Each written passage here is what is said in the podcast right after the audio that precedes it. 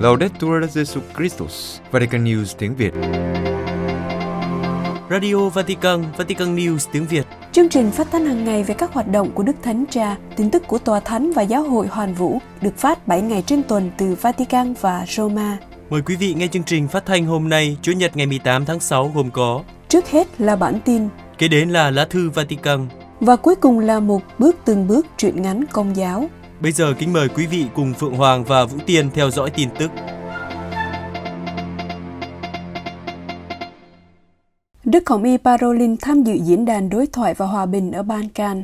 Capodistria phát biểu tại diễn đàn đối thoại hòa bình ở Ban Căng ngày 17 tháng 6, Đức Hồng Y Pietro Parolin, Quốc vụ Khanh Tòa Thánh, hy vọng hội nghị quan trọng này có thể đóng góp vào việc xây dựng những cây cầu, kết cấu duy nhất có khả năng giữ cho chúng ta được sống và đảm bảo tương lai. Mở đầu bài tham luận, Quốc vụ Khanh Tòa Thánh nói về vị trí quan trọng của Ban Khan, một khu vực đôi khi được xem là thùng thuốc súng của châu Âu. Nhưng tại đây, người ta cũng chứng kiến sự chung sống hòa bình giữa các sắc tộc, văn hóa và tôn giáo khác nhau trong nhiều thế kỷ. Từ điểm này, Đức Hồng Y trích lời Chúa, phúc thay ai xây dựng hòa bình vì họ sẽ được gọi là con Thiên Chúa, để mời gọi mọi người dấn thân vào vương quốc hòa bình rộng lớn. Đức Hồng Y nhắc lại những hoạt động của Tòa Thánh trong các cuộc xung đột ở Balkan, các can thiệp trước khi Liên bang Nam Tư tan rã. Từ năm 1991, Tòa Thánh đã lên tiếng kêu gọi tôn trọng quyền tự quyết của các dân tộc, các cá nhân và cộng đồng quốc gia và phủ nhận việc sử dụng vũ lực để giải quyết tranh chấp, đồng thời khuyến khích đối thoại giữa các bên và tái lập sự chung sống hòa bình giữa các dân tộc Nam Tư. Để thúc đẩy một hoạt động hòa giải sâu sắc, chính Thánh Giáo hoàng Gioan Phaolô II đã nhiều lần kêu gọi các tín hữu và lãnh đạo công giáo, chính thống giáo và hồi giáo tăng cường đối thoại và làm việc chung trong việc tìm kiếm một bầu khí hòa bình và văn hóa gặp gỡ giữa các dân tộc. Và gần đây, Đức Thánh Cha Francisco đã mời gọi người Balkan đầu tư nhiều hơn vào văn hóa gặp gỡ để vượt qua văn hóa đối đầu. Đức Hồng Y tiếp tục bày tham luận với việc nhấn mạnh tầm quan trọng của đối thoại liên tôn, mà theo Ngài là một điều kiện cần thiết cho hòa bình. Ngài nói, trong kỷ nguyên toàn cầu hóa được đánh dấu bằng sự tăng tốc của truyền thông quốc tế, đối thoại là một chủ đề quan trọng. Đối thoại liên tôn cũng có tầm quan trọng đặc biệt đối với tương lai hòa bình của Balkan, nơi các nền văn hóa Latin, Byzantine và Hồi giáo đã gặp nhau và đôi khi đã có những xung đột. Nhắc lại giáo huấn của Đức Thánh Cha, Quốc vụ Khanh Tòa Thánh mô tả đối thoại liên tôn giống như việc xây những cây cầu, đó là cây cầu hiệp nhất, tạo ra sự hiệp thông, mở ra những cánh cửa cho đối thoại. Đức Hồng Y nói tiếp, khi nói về hòa bình và đối thoại ở Balkan, người ta không thể nhắc đến cơ hội mà con đường châu Âu mang lại cho toàn bộ khu vực. Triển vọng mở rộng Liên minh châu Âu đã chứng tỏ là một cơ hội thuận lợi để thúc đẩy cải tổ cơ cấu trong các lĩnh vực chính trị, kinh tế và xã hội, cũng như thúc đẩy hòa bình, ổn định và dân chủ trên khắp lục địa. Cảm thấy được kết nối với các quốc gia châu Âu không chỉ vì lý do địa lý nhưng trên hết là vì lý do lịch sử và văn hóa. Các quốc gia Tây Ban Khan mong muốn hội nhập thể chế với các quốc gia đã thuộc Liên minh châu Âu. Tòa Thánh đánh giá cao, ủng hộ mạnh mẽ và hy vọng nguyện vọng này sẽ được thực hiện và có giá trị để làm giảm bớt cảm giác bị bỏ rơi, vốn gây khó khăn cho những công dân trông đợi vào Liên minh châu Âu một tương lai phát triển và thịnh vượng. Kết thúc bài tham luận, Đức Hồng Y bày tỏ sự gần gũi của Tòa Thánh đối với tất cả người dân của vùng Balkan và hy vọng hội nghị quan trọng này có thể đóng góp vào việc xây dựng những cây cầu, kết cấu duy nhất có khả năng giữ cho chúng ta được sống và đảm bảo tương lai, không làm nản lòng trước những khó khăn. Đức Thanh Cha bổ nhiệm Đức cha Giuse Đỗ Quang Khang làm giám mục chính tòa giáo phận Bắc Ninh.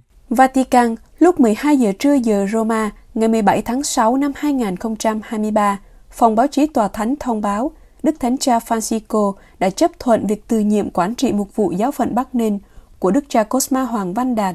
Đức cha Giuse Đỗ Quang Khang hiện là giám mục phó giáo phận, kế vị giám mục chính tòa giáo phận Bắc Ninh. Đức cha Giuse Đỗ Quang Khang sinh năm 1965 tại Thủ Đức, thuộc giáo xứ Từ Đức, Tổng giáo phận Sài Gòn. Thụ phong linh mục vào ngày 30 tháng 6 năm 1999.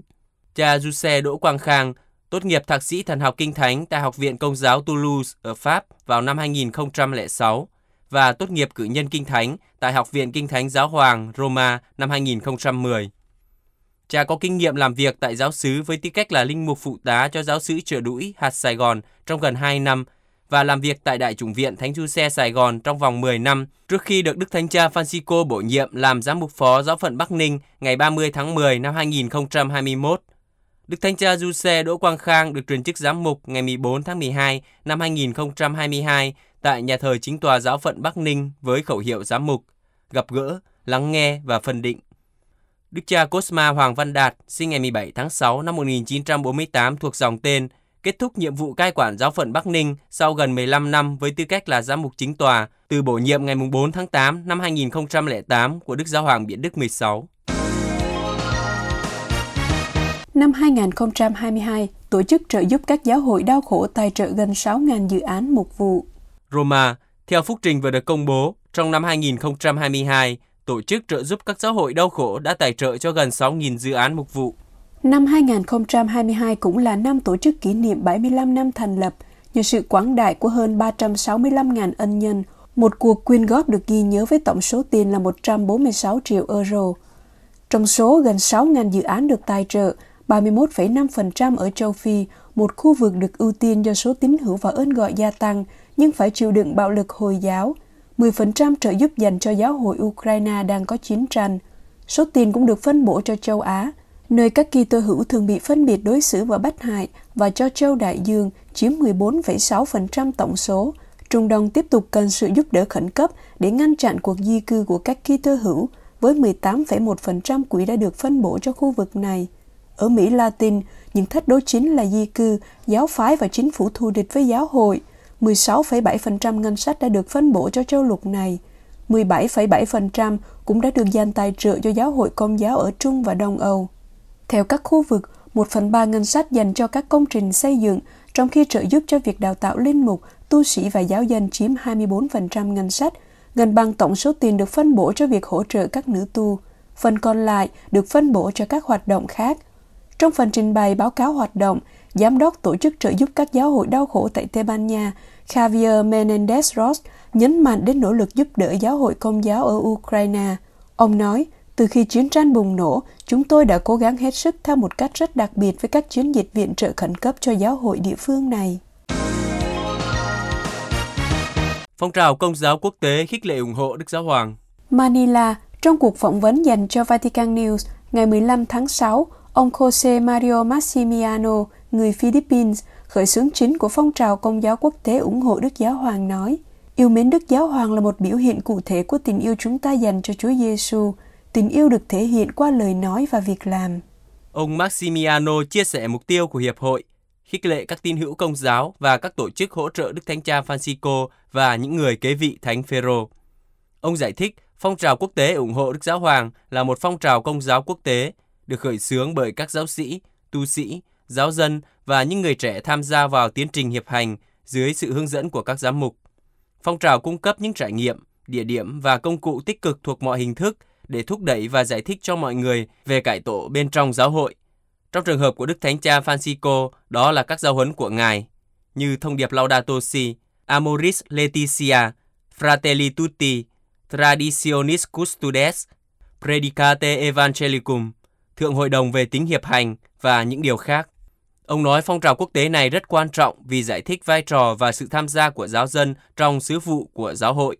Ông cũng nhấn mạnh phong trào này được khởi xướng từ Thượng Hội đồng là một trong những thành quả ý nghĩa nhất gặt hái được từ tiến trình hiệp hành do Đức Thánh Cha khởi xướng vào năm 2021 với việc người cha của gia đình đồng hành với con cái.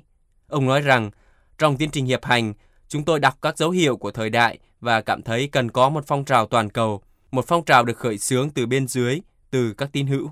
Ông cho biết thêm, phong trào được bắt đầu ở Philippines và nhiều người trên toàn cầu đang làm việc cùng nhau để đạt được các mục tiêu của phong trào, bao gồm các cố vấn giám mục từ Nhật Bản, Papua New Guinea và Philippines, các giám mục từ Ý, Tây Ban Nha, Bồ Đào Nha, Vương quốc Anh, Indonesia và New Zealand. Ngoài ra, còn có sự tham gia của một bề trên tổng quyền, ba bề trên giám tỉnh, một số chủ tịch của các tổ chức công giáo quốc gia. Theo ông, các mục tiêu của phong trào, giáo dục, giáo lý, tình thương và cầu nguyện khi cùng thực hiện sẽ như một ngọn đuốc lớn của đức tin, hy vọng và tình liên đới cho nhiều Kitô hữu. Đặc biệt, đối với mục tiêu giáo lý, phong trào hướng dẫn các tín hữu thông qua giáo dục, đào tạo và tái truyền giáo tin mừng. Đồng thời, trong quá trình đó, mọi người sẽ được giải thích tại sao nên tích cực tham gia phong trào. Kết thúc cuộc phỏng vấn, ông Maximiano bày tỏ mong muốn có thêm nhiều người yêu mến Chúa và Đức Giáo Hoàng. Ông nói, yêu mến Đức Giáo Hoàng là một biểu hiện cụ thể của tình yêu của chúng ta dành cho Chúa Giêsu. Tình yêu được thể hiện qua lời nói và việc làm. Quý vị vừa theo dõi bản tin ngày 18 tháng 6 của Vatican News tiếng Việt. Vatican News tiếng Việt Chuyên mục Lá thư Vatican Fratelli Tutti, Đức Thánh Cha Francisco và các xung đột.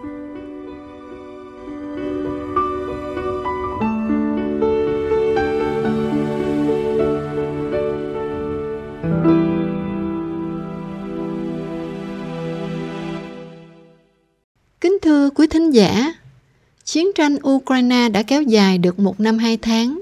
Nhiều người đang dần dần cam chịu cuộc chiến này và không biết cuộc chiến sẽ đi về đâu nhưng Đức Thánh Cha và Tòa Thánh vẫn cố gắng hết sức góp phần tỉnh thức lương tâm nhân loại, góp phần bé nhỏ của mình như đã từng làm đối với Cộng hòa Trung Phi và gần đây hơn là trường hợp Nam Sudan.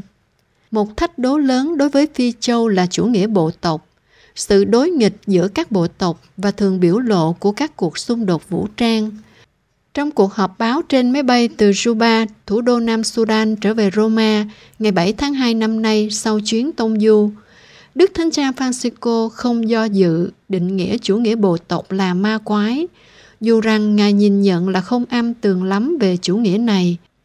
Trong bán nguyệt sang La Civinta Cattolica, văn minh công giáo của dòng tên ở Ý, số xuất bản từ 3 đến 17 tháng 6 này có đăng cuộc trao đổi dài giữa cha Antonio Spadaro, giám đốc tập sang, và đức cha Christian Calassare, 46 tuổi, giám mục giáo phận Rumbeck, thừa sai người Ý thuộc dòng thánh Comboni.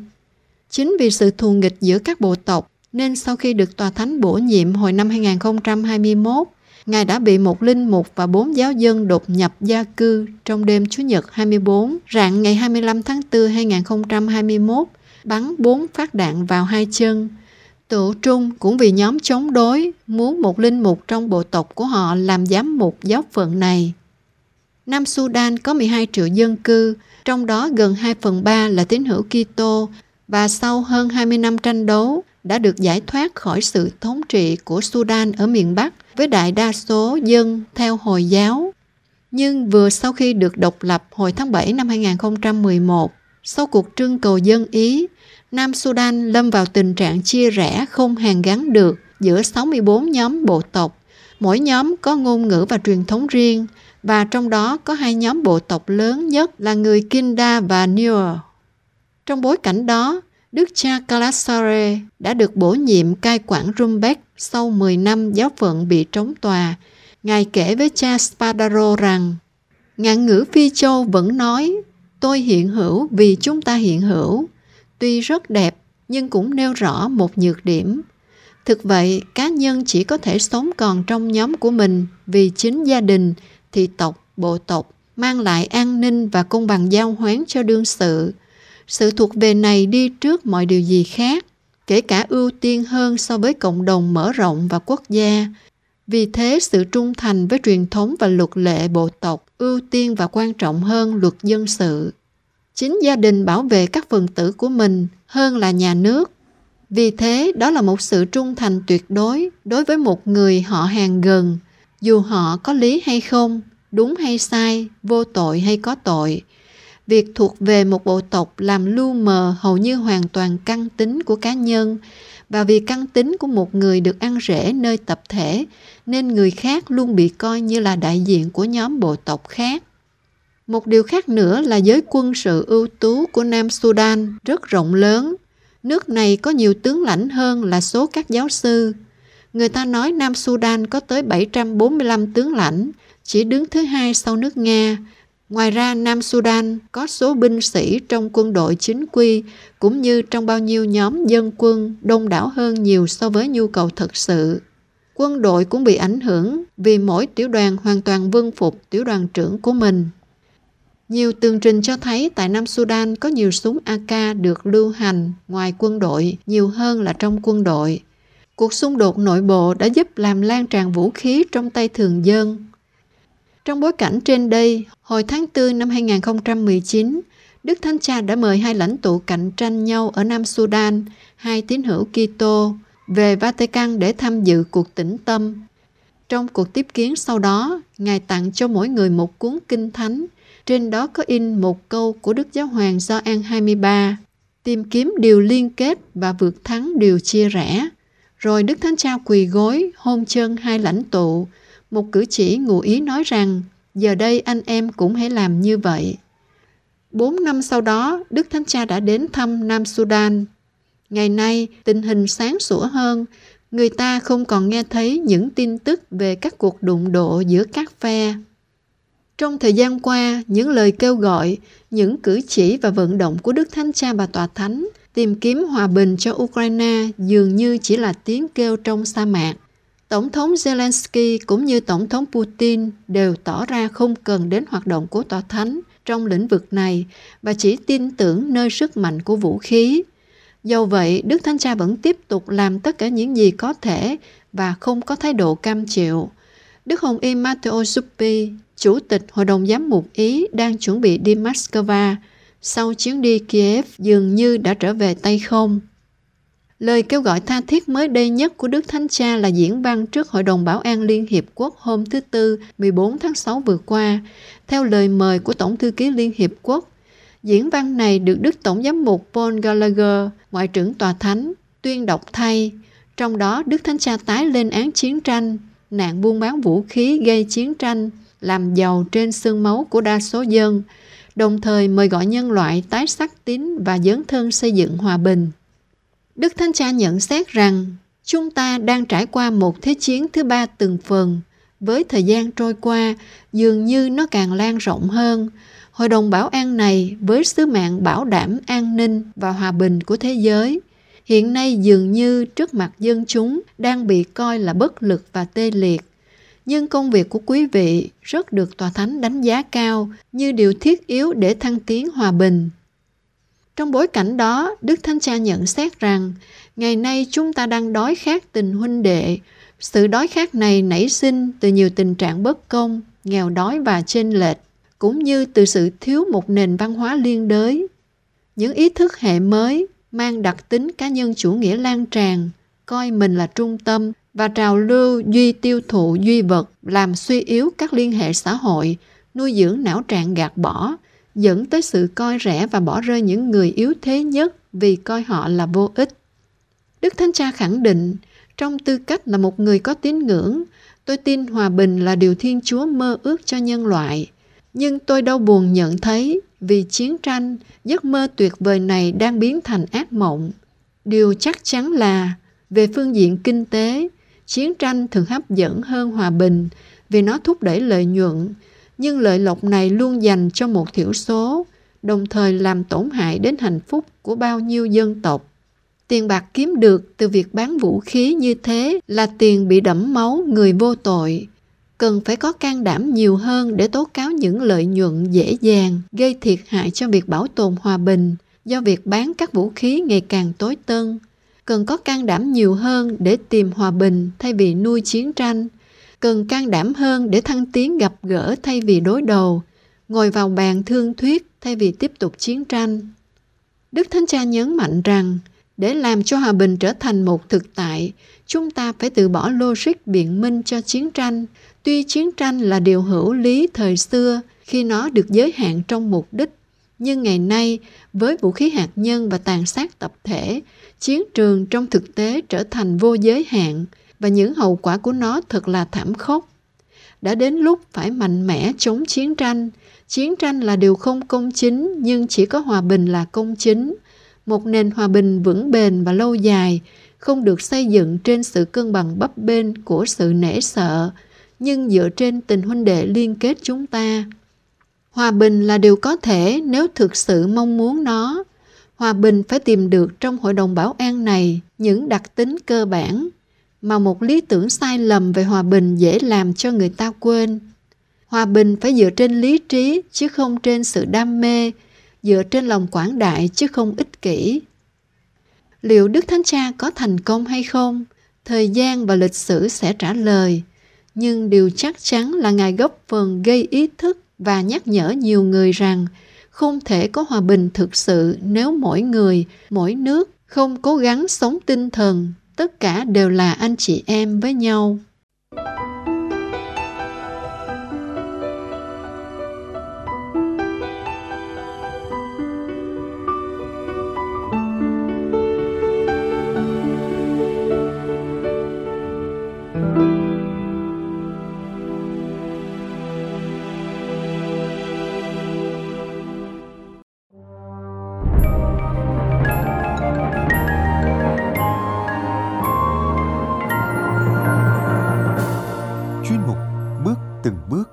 Chuyện ngắn nhà đạo của Vatican News tiếng Việt.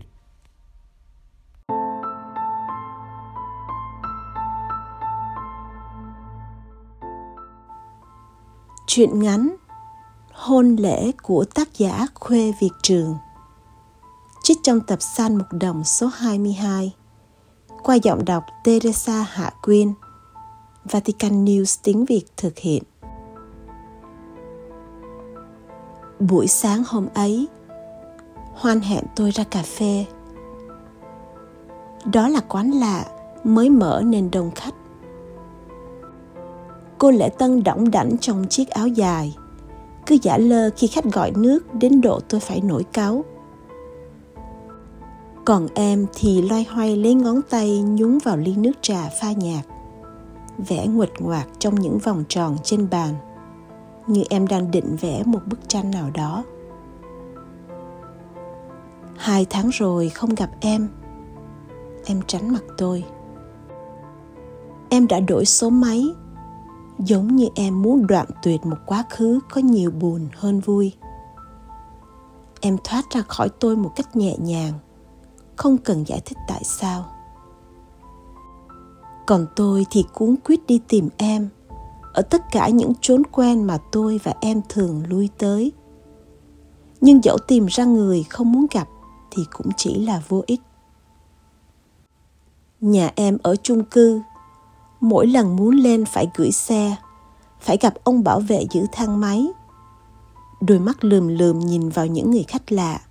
Như thể đó có thể là một kẻ cắp định lẻn vào chung cư để trộm cắp. Cậu gặp ai? Câu trả lời phải hoàn toàn chính xác. Gặp cô Hoan ở phòng 52, tầng 5. Ông bảo vệ thuộc tên từng người ở chung cư này, như ông đã từng được đào tạo ở một trường an ninh nào đó. Trí nhớ ông còn tốn đến mức độ ai đang còn ở nhà, ai đang ra phố. Và tất nhiên là nếu người lạ nói không đúng tên người mà mình muốn thăm ở chung cư, thì ông sẽ chặn lại, không cho bước chân vào thang máy thường thì tôi và em luôn hẹn gặp ở một quán quen, ở một chiếc bàn cũng rất quen. Cách hẹn hò rất quen đó, đến độ anh nhân viên phục vụ biết ý cách nước uống của khách. Không cần hỏi khách uống gì. Tôi cà phê sữa đá và em thì cà phê đen. Cà phê đôi khi chỉ là cái cớ để gặp nhau hơn là để uống. Bởi đôi khi chuyện trò xong, tính tiền rồi về ly cà phê vẫn còn nguyên. Nhưng hôm nay em không hẹn tôi tới quán cà phê cũ. Quán cà phê hôm nay đông khách bởi là ngày thứ bảy. Cũng có thể vì quán mới nên khách tò mò tìm đến. Người thành phố có thú vui thả lỏng mình vào những giọt cà phê nho nhỏ, từng giọt xuống ly. Nghe nhạc đang loan trong không gian vào một ngày không phải làm việc và ai cũng tận hưởng những giây phút ấy. Quán thiết kế đẹp, trên bàn là những chiếc ly thủy tinh. Chủ quán thả vào trong đó những cánh hoa hồng, tạo ra một vẻ đẹp lạ. Nhưng tôi không quan tâm đến sự trộn rộn, tiếng kêu ơi ới của một nhóm khách, có lẽ là khách du lịch ở gần bãi biển. Tôi không quan tâm cả các cô nhân viên phục vụ với bộ đồng phục áo trắng, váy hồng, lộ ra những đôi chân đầy gợi cảm. Tôi quan tâm đến em. Em ngồi ở chiếc bàn gần cửa sổ. nơi có những nhánh trường sinh được nuôi trong lọ thủy tinh, treo lững lơ rủ xuống. Mình quen nhau dễ chừng 7 năm rồi anh nhỉ? Hoa nói nhẹ nhàng như một chiếc lá vừa rơi xuống đất. Ừ, 7 năm. Hoan nhìn tôi, em nói nhẹ như cơn gió. Năm em quen anh, em vừa mới ra trường. Năm đó em 22 tuổi, bây giờ là 29 tuổi rồi. Mẹ em bảo con gái bước qua tuổi 30 coi như ế chồng. Yêu mà không thành chồng vợ thì mệt mỏi lắm. Trong buổi sáng của những lứa đôi ấy, Hoan tháo chiếc nhẫn trong tay. Đó là chiếc nhẫn tôi mua tặng Hoan khi Hoan vừa 24 tuổi, như một lời hứa sẽ trở thành đôi lứa, để lên bàn. Mặt bàn đang đọng những giọt nước giống như những giọt nước mắt đã rơi. Hoan nói nhỏ, em đi lấy chồng đây. Hoan bước ra khỏi giấc mơ tình của tôi như thế. Chỉ còn tôi ngồi với gió, với những tiếng cười hạnh phúc quanh mình. Chiếc nhẫn đã mòn nhẵn bởi nó đã ở trên tay em 6 năm trời. Tôi đã không đứng lên, chạy theo níu tay Hoan lại. Tôi nhìn thấy tôi buồn, giống như một đĩa hát cũ đang lặp đi lặp lại một câu hát rất buồn. tôi đã tìm gặp xem thử người đàn ông sẽ là chồng của Hoan có hơn gì tôi. Liên, cô bạn thân của Hoan nói Anh biết Hiển hơn anh gì không? Vì anh ta bảo đảm cho Hoan một gia đình hoàn hảo, còn anh thì không. Hiển du học ở Thụy Sĩ, dường như học ngành quản trị du lịch. Đó là một ngành đang thịnh và khi trở về nước, rất dễ dàng kiếm được công ăn việc làm ở những công ty du lịch hoặc các resort với cương vị là giám đốc điều hành, mà từ chuyên môn hay gọi là CEO với mức lương khá cao. Hoan gặp Hiển cách đây 2 tháng khi Hoan cùng với cơ quan ra hòn đảo mà Hiển được bổ nhiệm làm giám đốc điều hành. Hoan đã lọt vào mắt anh chàng giám đốc vừa du học về ngay tức khắc. Hai tháng quen hiển, đó hoan với tôi đang xảy ra chuyện bất hòa. Bởi tôi hứa với hoan mấy bận là đưa hoan về thăm nhà tôi, nhưng vẫn không đưa em về. Lý do tôi chỉ là người khách tha phương nơi thành phố của em. Tôi vẫn ở trong căn phòng của khu tập thể do cơ quan bố trí còn nhà ba mẹ thì là một làng quê buồn. Chỉ là căn nhà vách đất mái tranh, hàng câu trước nhà và ao cá nhỏ. Hoan đã nói, quan trọng là yêu nhau, chứ đâu quan trọng là nhà anh như thế nào. Nhưng bây giờ lo một đám cưới, dẫu chỉ 15 bàn tiệc cũng lên tới mấy chục triệu, mà tôi thì làm gì dành dụng được và chẳng lẽ lấy nhau xong lại bắt em chen cùng trong khu tập thể hiển mau chóng tới nhà hoan Hiển gọi điện cho mẹ cậu ta từ Đà Nẵng bay vào Nha Trang, ghé thăm nhà Hoan. Sau đó là hai nhà đặt vấn đề thông gia. Hiển chuẩn bị một căn nhà cho cuộc sống vợ chồng. Còn Hoan thì không thể đợi mãi ở cuộc tình vô vọng với tôi, chỉ có hẹn hò cà phê và nỗi nhớ. Liên rủ tôi ra quán cây bàn. Hai đứa ngồi dưới gốc cây bàn đang đỏ âu màu lá. Liên bảo Anh có cần uống say không? Tôi lắc đầu Không, tại sao phải say? Liên hỏi Vậy ngày mai nhỏ hoang lấy chồng Ngày mai anh sẽ làm gì? Tôi lắc đầu Không biết khi có một đôi uyên ương tới nhà thờ làm lễ cưới Nhà thờ sẽ gióng chuông cho tiếng chuông ngân vang lan vào từng căn nhà trong thành phố để mọi người biết rằng có thêm một cặp gái trai đã quyết định gắn kết đời nhau mãi mãi. Có lần tôi đã đến nhà thờ để dự một lễ cưới. Cánh cửa nhà thờ đồ sộ mở toang ra. Cô dâu váy áo trắng mút, trong tay bố, bước đi lộng lẫy trong tiếng piano du dương réo rắt. Cả nhà thờ im lặng trang nghiêm. Trên trần nhà, thiên thần mỉm cười chào đón tình yêu được Chúa chúc phúc. Giây phút đúng là đẹp đến nao người. Hoan đã từng mơ một lễ cưới như vậy. Khi đó tôi đợi em trước bàn thờ, nhận tay em từ tay bố em. Rồi cha xứ sẽ đọc cái câu ngàn đời đã đọc cho các cặp vợ chồng và chiếc nhẫn cưới sẽ trao trang trọng trong không khí linh thiêng ấy.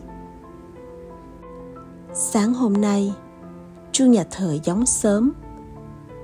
Tiếng chuông len vào đường phố, len vào quán cà phê tôi đang ngồi. Hoan đang trong bộ váy cô dâu, đọc lời thề nguyện trăm năm với người đàn ông có thể mang đến cho em hạnh phúc. Còn tôi là chàng lãng tử, bắt em đợi gần cạn hết tuổi xuân, thì ngồi ở quán lắng nghe tiếng chuông nhà thờ vang. Cô phục vụ bàn đem ly cà phê đặt trước mặt tôi. Cô nói với tôi, hôm nay nhà thờ có đám cưới sớm. Tôi cười với cô. Nụ cười buồn mênh mang khiến cho cô nhìn chăm chăm vào gương mặt tôi. Tôi bỏ dở ly cà phê đang nhỏ từng giọt xuống trên bàn.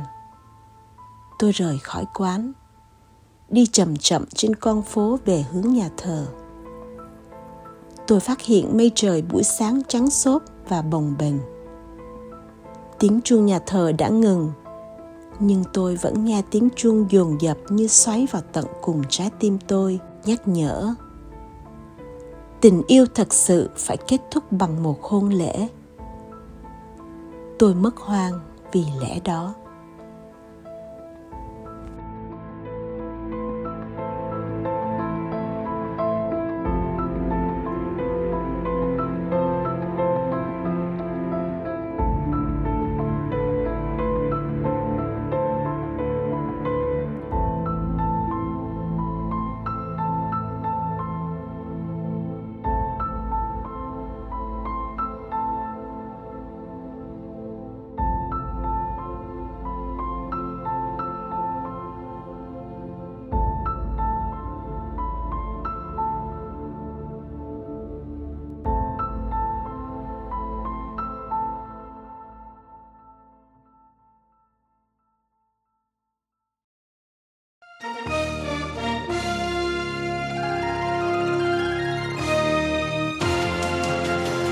Cảm ơn quý vị đã chú ý lắng nghe chương trình Radio Vatican của Vatican News tiếng Việt.